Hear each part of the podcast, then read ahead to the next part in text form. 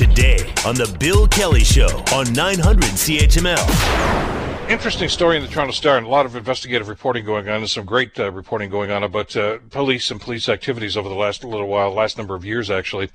Uh, and now researchers have tracked nearly 150 charges against Ontario police officers since 2005. And, uh, well, the results are interesting, shall we say, because there has been a, a, a, debate going on right now and an assertion by some people that there are really two sets of standards.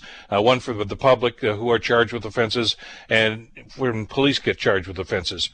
Wendy Gillis is a staff reporter with the Toronto Star. She's uh, the, written this article, the fabulous piece that uh, that was appeared in the paper yesterday, uh, that outlines, I think, some things that need to be talked about here. And she joins us on the Bill Kelly Show to do just that.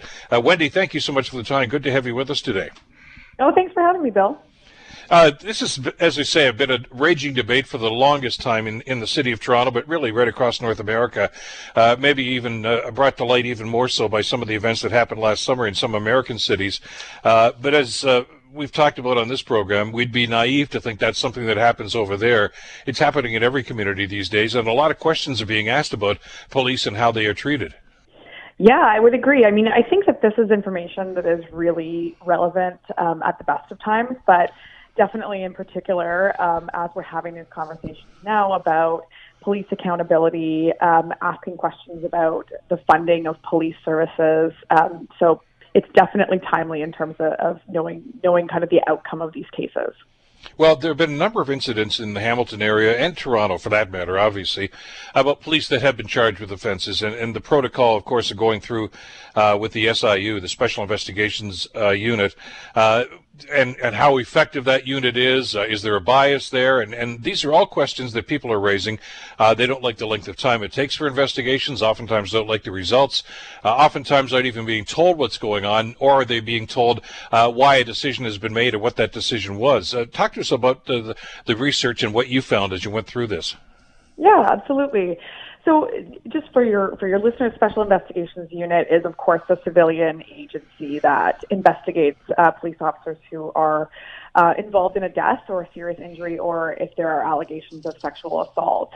Um, these are civilian investigations, which means that um, the investigators are not police officers, um, and they specialize in these kinds of investigations. Um, I've been covering policing and police oversight for a very long time now. Um, I, I write a lot about the SIU, and I can tell you, mm-hmm. um, you know, we don't we don't tend to know um, the outcome of the investigations and the, specifically the charges. Um, you know, of course, I have followed some of the more high profile cases. James Forcillo, very big case in the Toronto area, who yeah. was um, charged and, and uh, convicted in the death of Sammy Yatim in 2013. Um, but these are usually individual cases, um, and we don't know sort of writ large kind of the impact of the uh, charges that are laid by the Special Investigations Unit. Um, and I'll just say, you know, one thing, one way to kind of examine how effective the SIU is, is typically looking at kind of how many cases result in charges. Um, so that's kind of looking at all of the investigations that they conduct and how many of those um, result in charges against police officers. And usually it's a very small percentage. And I will say that is a really imperfect way of gauging the efficacy of the Special Investigations Unit. It kind of only tells you sort of, you know, gauging the volume of complaints doesn't tell you a lot about sort of the quality of the investigations. So this, what I, what we were just able to put, to uh, publish in the Toronto Star this week, is a more, I would argue, um, accurate way of looking at the quality of the investigations that are done by this police watchdog and what um, you know what comes of them when they once they are charged. And of course, as I'm sure we'll get into, you know, it speaks to a lot more than the Special Investigations Unit itself. It kind of once the SIU um, lays those charges against a police officer, it then goes into the hands of the Crown prosecutors, and that kind of now that allows us to look at kind of the broader criminal justice system and how it treats these kinds of cases. Well, and I'm glad you did this, and the the piece does cover all the bases, and that's that's why I wanted to, to get you on the program today to talk about this, uh, because it gives, a, a, a, I think, a fair picture of what's going on. I mean, if you were to look at, for instance, stats uh, in isolation, uh, 147 charges were tracked uh, where the outcome was known. Uh, 51 charges, about a third, led to a conviction. People are going to point to that and say, "Aha! See, it's a double standard." Uh, but then mm-hmm. you talk about some of the other factors, and the fact that look at what they do does not necessarily lead to criminal charges. It's the crown that makes that determination whether or not they want to press charges. And mm-hmm. as you wrote in the piece, and I, am thinking we know from many other capital crimes, uh, one of the, the, the bottom line elements where the Crown is going to decide whether or not to proceed with this is the likelihood of conviction. And, and that's right. a key part of this, isn't it? It really is, yeah, and it's, it's it's a little bit of a kind of if you're a criminal justice sort of nerd like me, this is this is kind of interesting stuff. But you know, the basics of it is that the Special Investigations Unit, when they lay a charge against a police officer, what they require is something called reasonable grounds. I'm sure those of us that watch crime shows kind of understand what that is. It just means that you know there's there's a realistic you know reason why you have come to believe that someone has committed a crime. Um, that threshold to proceed is different when you are a crown prosecutor. It's it's not just are there reasonable grounds that a crime has been committed here. It's can I prove it? So, are, is there a reasonable prospect of conviction? And, and of course, we know that when uh, a criminal offense goes to trial, it has to be proven beyond a reasonable doubt. So that's a pretty high standard for a crown prosecutor when they're looking at the evidence that they have in this folder. You know, does it look to them like they will be able to prove it? And that that can be particularly challenging when you are dealing with. Um, a police officer, and one of the reasons is that typically, um, and the research kind of goes into this in detail, typically police officers can get the benefit of the doubt um, in cases where it's kind of a, a credibility battle. So, what I mean by that is when the evidence is kind of a he said, she said, or a he said, he said, you know, these, which, which is unfortunately the um, the majority of the cases um, that well, I don't know if it's the majority, but many of the cases that the SIU is dealing with um, are kind of these credibility cases where there isn't, you know, specific evidence to look at, um, you know, like DNA evidence or, you know, something that goes beyond sort of just, you know, his word against another person's word. Well, and here's a great example of that from from the piece that you wrote in the Star, uh, and it's assault cases. Uh, uh, you know, police officers being charged with assault. Uh, in 40% of these assault cases, the alleged victim was described as being in the process of committing a crime. And in 30% of the cases, they were actually resisting arrest. So, uh, you know, when you look at that state and say, look at the number of assault cases, look at these cops are being charged with assault.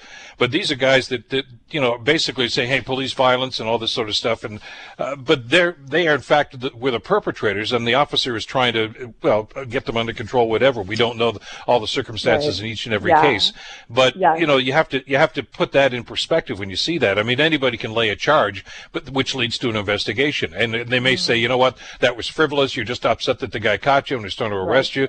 Or they may say, you know what, it's worthy of pursuing. And so, you know, the numbers uh, don't all, always tell the story, do they? Exactly. Yeah. And I think, you know, that's an important point to make, Bill, is that, you know, th- I'm so grateful that we have this information now as someone who, who kind of, um, you know, reports a lot on police accountability. Numbers can go a long way. They can really help us quantify an issue, but they certainly don't tell the whole story. And I think that that's, you know, that's important to talk about here is that these are these are really specific kinds of investigations for the criminal uh, justice system to handle. They're really complex, um, and you know that's for a number of reasons. As I talk about in the piece, there are additional supports that police officers have that the average person who is charged with a, with a crime doesn't have access to.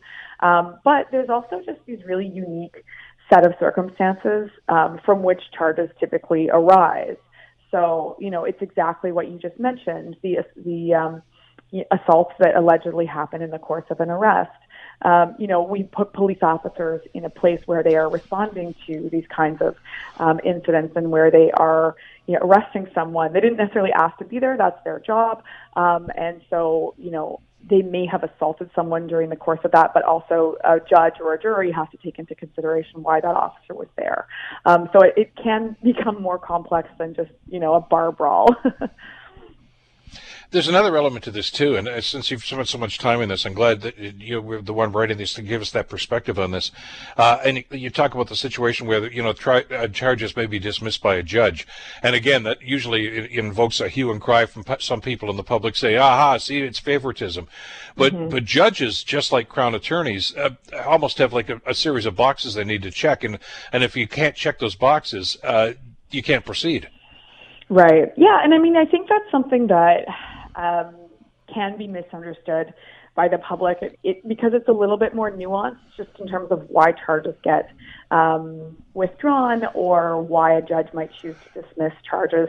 Um, and I do think that an important point that came out of this research is that there does need to be greater transparency around decisions to withdraw um, charges, just, you know, because Crown prosecutors often don't necessarily they, they aren't required to mm-hmm. provide mm-hmm. a rationale for that decision and we may want to have a look at that because it can fuel sort of um, a distrust among the public about why these decisions are being made um, but also i do think on a broader point it's important to remember that we have a system that assumes innocence right so you know we assume that everyone that's charged with a crime is innocent and it is up to a crown lawyer to prove otherwise and that bar as i was mentioning earlier is very very high.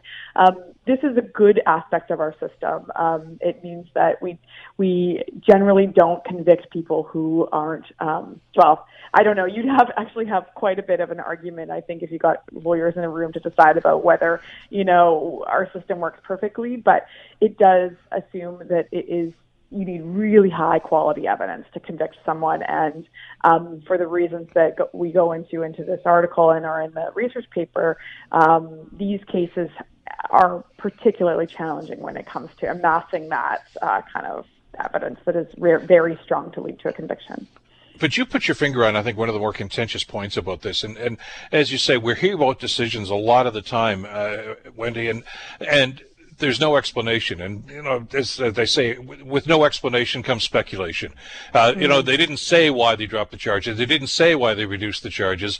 Uh, so as a result, it must have been favoritism. It could have been this. It's in the eye of the beholder. People are outraged. That's only going to outrage them even more. Uh, and mm-hmm. I know that there have been discussions about this. There was a, a course of uh, an inquiry just a couple of years ago into the SIU and other things, and a number of recommendations mm-hmm. were made at that time. I don't know how many of them actually have been acted upon, but one of them is more transparency please explain exactly what you're doing and why you're doing it so people can get mm-hmm. a handle on this. They may not like the, the end result, but at least they're going to understand the process. Right now, we don't have any information. Yeah, I mean, I would push back a little bit on that just because, you know, um, I completely agree there needs to be greater um, transparency on uh, the Crown front in terms of once charges are laid, having having those um, if they're withdrawn, having a little bit more explanation of why that was done. I think in the case of the SIU, um, when they don't lay charges at all, what we have seen as a result of the inquiry that you were just mentioning, that, that just that was done by uh, Justice Tulloch, um, is actually quite a bit more transparency from the Special Investigations Unit, um, explaining why charges are not laid. So typically now, what we'll see um, is if if there was was an investigation that was done and charges don't result from it, there's usually a pretty fulsome report now that includes information about you know who was invest who was um, interviewed rather you know, photos from the scene if it's possible. You know, in a recent very high profile case in Toronto, um, they released uh, some of the transcripts from 911 calls, which I'd actually never seen before, um, a timeline of, you know, the incident. So I would say that as a result of that review, the SIU has actually really uh, stepped up to provide a lot more information about about um, the decisions that it makes. Of course, what we're talking about today is the the incidents when, the, the, in fact, do lead to charges, and you will see that when the SIU announces uh, charges against a police officer, it's extremely short. It's just you know the name of the officer, the name of the offenses, and um, that's it. And that's because legally it's before, you know, the courts now, and so they, they cannot provide any more information. And unfortunately, our system is really bogged down. It can take a very long time to um, have something go to trial, and so it can seem like there's no information. And of course, you know, it's a whole other issue, Bill. But you know, th- there aren't uh, reporters who can follow every single charge along the way, right? Because mm-hmm. we have you know shrinking media. So no sometimes kidding. that means that we don't have um, that the outcomes of these cases are not reported. So um, I completely agree with you. It can be it can be very challenging to, to know the outcome of kind of every single case, unless you have researchers who would do it do it for you. well, so and, and, therein lies the problem. I, and I know yeah. the burden that's on somebody like you, Wendy. I, I, mean, one of my good friends here in Hamilton, of course, is Susan Clairmont, a colleague of yours, ah, who's been yeah. doing the same job for years and years and uh-huh. years, and and yeah. you can't be in five places at once. That that's part of the problem with the mm-hmm. with this. Mm-hmm. And there was a time when they had five different reporters to do that, but not anymore. Yeah. And yep, so exactly. there's there's that element of the information as well. I got to ask you though. We've got a minute or so left here. Uh, you've been you've been doing this for a long time. You've been around police services, and you've been around uh, th- this reaction to this. Uh, there's a, another perception. I just want to get your read on this. That a lot of people are saying, well, as soon as an officer gets charged with anything, assault, and even a driving offense, uh, they just band together and and you know they're with him no matter or her no matter what. Uh, the overwhelming majority of people that are charged, as you mentioned, the piece are male, though. Yeah. Uh, is there is there that sense that uh, that it's it's the you know or or do they actually look at it the other way and simply say, you know what, that's a bad apple. You know, we're better off without that individual. Oh, that is such a hard question to answer. I think you know. You got thirty seconds. Thing, no, I'm just putting okay. pressure. uh, one thing I'll say is that you know reporting on policing for a while, I, I have learned that there are a lot of really excellent officers out there who are in it for the right reasons. And then, of course, there are other officers who make them look bad. I did hear from someone yesterday who said that they were a police officer, and, he, and you know, he sounded like he was quite pleased with, um, you know, the peace and also, you know, upset at the, uh, you know, lack of consequences for officers that are perceived to or that have broken the law. Um, and uh, and so it, it you know it does tar the the profession when there are um, police officers who break the law, and then of course a, a perception that that maybe they get away with it. Um, and of course, we don't know if that perception is entirely accurate. Data like this can help us get a better understanding of that potentially, but it doesn't tell us that you know give us that answer. Yeah, because I've had the same response. I know a lot of officers are just saying, you know what, you you make us all look bad when you mm-hmm. when you mm-hmm. carry on like this, and and mm-hmm. that's problematic. And and some of the other stuff too that we the public would make assumptions to. Uh, I know one of the more contentious articles uh, uh issues right now, of course, is you know uh, an officer suspended with pay, and, and, that can go on for years during a, mm-hmm. a hearing. Uh, but you know, you talk to the chiefs of police and they say we don't want that either. Uh, yeah. You know, that's something we're trying to get overturned. So you have to understand that there's a debate going on even within the police service uh, about some of yeah. these contentious issues too. Which is why it's it's that much more important to to, to have the facts here and, and to put some perspective on this. and that's why this is such a great piece. And I'm so glad you had some time to come on and talk to us about it today, Wendy. Thank you so much. Thanks. Yeah, thank you for having me. It was a pleasure, Bill. Take care and stay well. Wendy Gillis, reporter for the Toronto Star. By the way, that uh, was just published yesterday, so it's still on their webpage. Uh, you can get all the information there about uh, the information and the great research that she's done. The Bill Kelly Show, weekdays from 9 to noon on 900 CHML.